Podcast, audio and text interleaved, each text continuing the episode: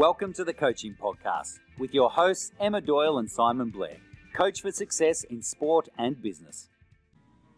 Hello and welcome to the Coaching Podcast. I'm Emma Doyle here at Tennis Congress with just uh, simply an amazing man who's had quite an impact on my life. Presented at the Australian Open Grand Slam Coaches Conference in January.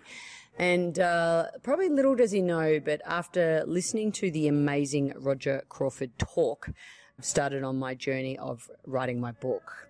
So he inspired me so much that I'm definitely going to complete the process. Thanks to you, Roger, who's just lived an amazing life and living an amazing life, I should say. Thank you. This one is the Vegemite question. Okay. You either love it or you hate it. What's your take? So I've tried it. Uh, I'm not optimistic enough to eat Vegemite. I, uh, I, I gave it a try, but uh, um, I, I didn't really care so much for Vegemite. But I love Australia. Yeah, and loved great. meeting you, and congratulations on all your success. And I'm going to be your first customer for your book. So I'm looking forward to reading it. Thank you very much. welcome. Either your best coaching moment in business, in life, with clients, um, or your worst. So the Vegemite's kind of like either way. So anything come to mind there? So for me, one of the messages that I bring to people, not only in corporate venues, but also in the world of tennis, is that talent is not nearly as important as execution. Um, there's an old saying that goes like this good things come to people that, that wait.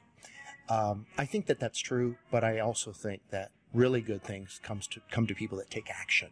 So it's all about the follow through, all about execution, which I think is has relevance on the tennis court, also in our personal life and, and our professional life. So it's mm. about the execution. Mm. You know, oftentimes people think you know your talent has to be perfect or or uh, you know your giftedness, but really it's so much of it about is taking action. Mm. That's what allows you to be your very very best. So execution is more important than talent. Yeah, yeah, yeah. Absolutely love it.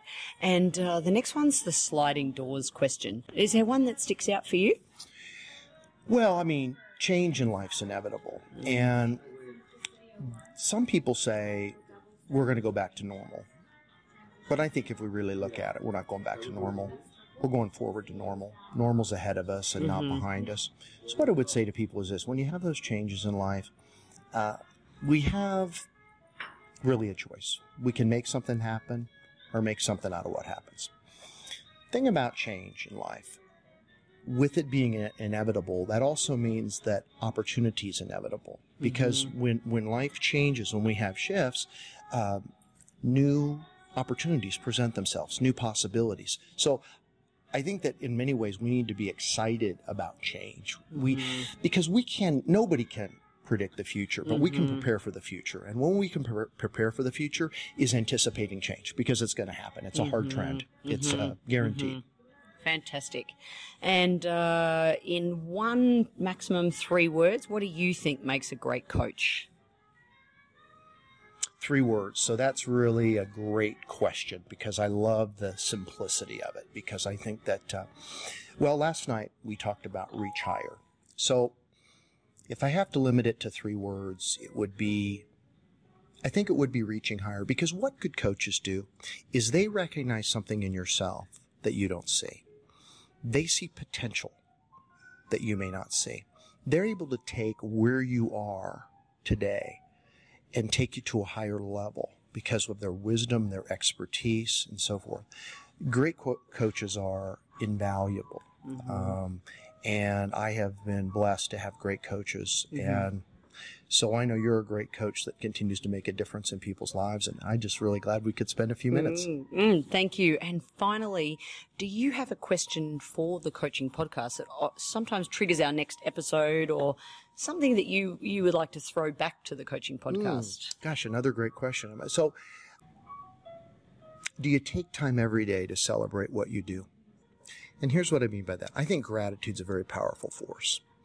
And sometimes as coaches, we get we get so wrapped up in our work that we stop and, you know, the old saying go smell the roses. I hope that they spend every day celebrating what they do. In other words, really embracing the difference that they make, the impact that they have on people's lives, and they have that drive them because what I believe about motivation is this. I think motion is influenced by emotion.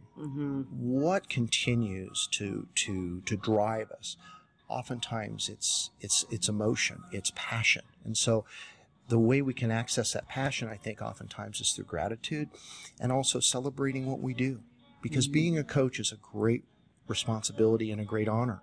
So, um, so that's what I would say. Thank you so much You're for welcome. being on the show. The coaching podcast was brought to you by Emma Doyle and Simon Blair.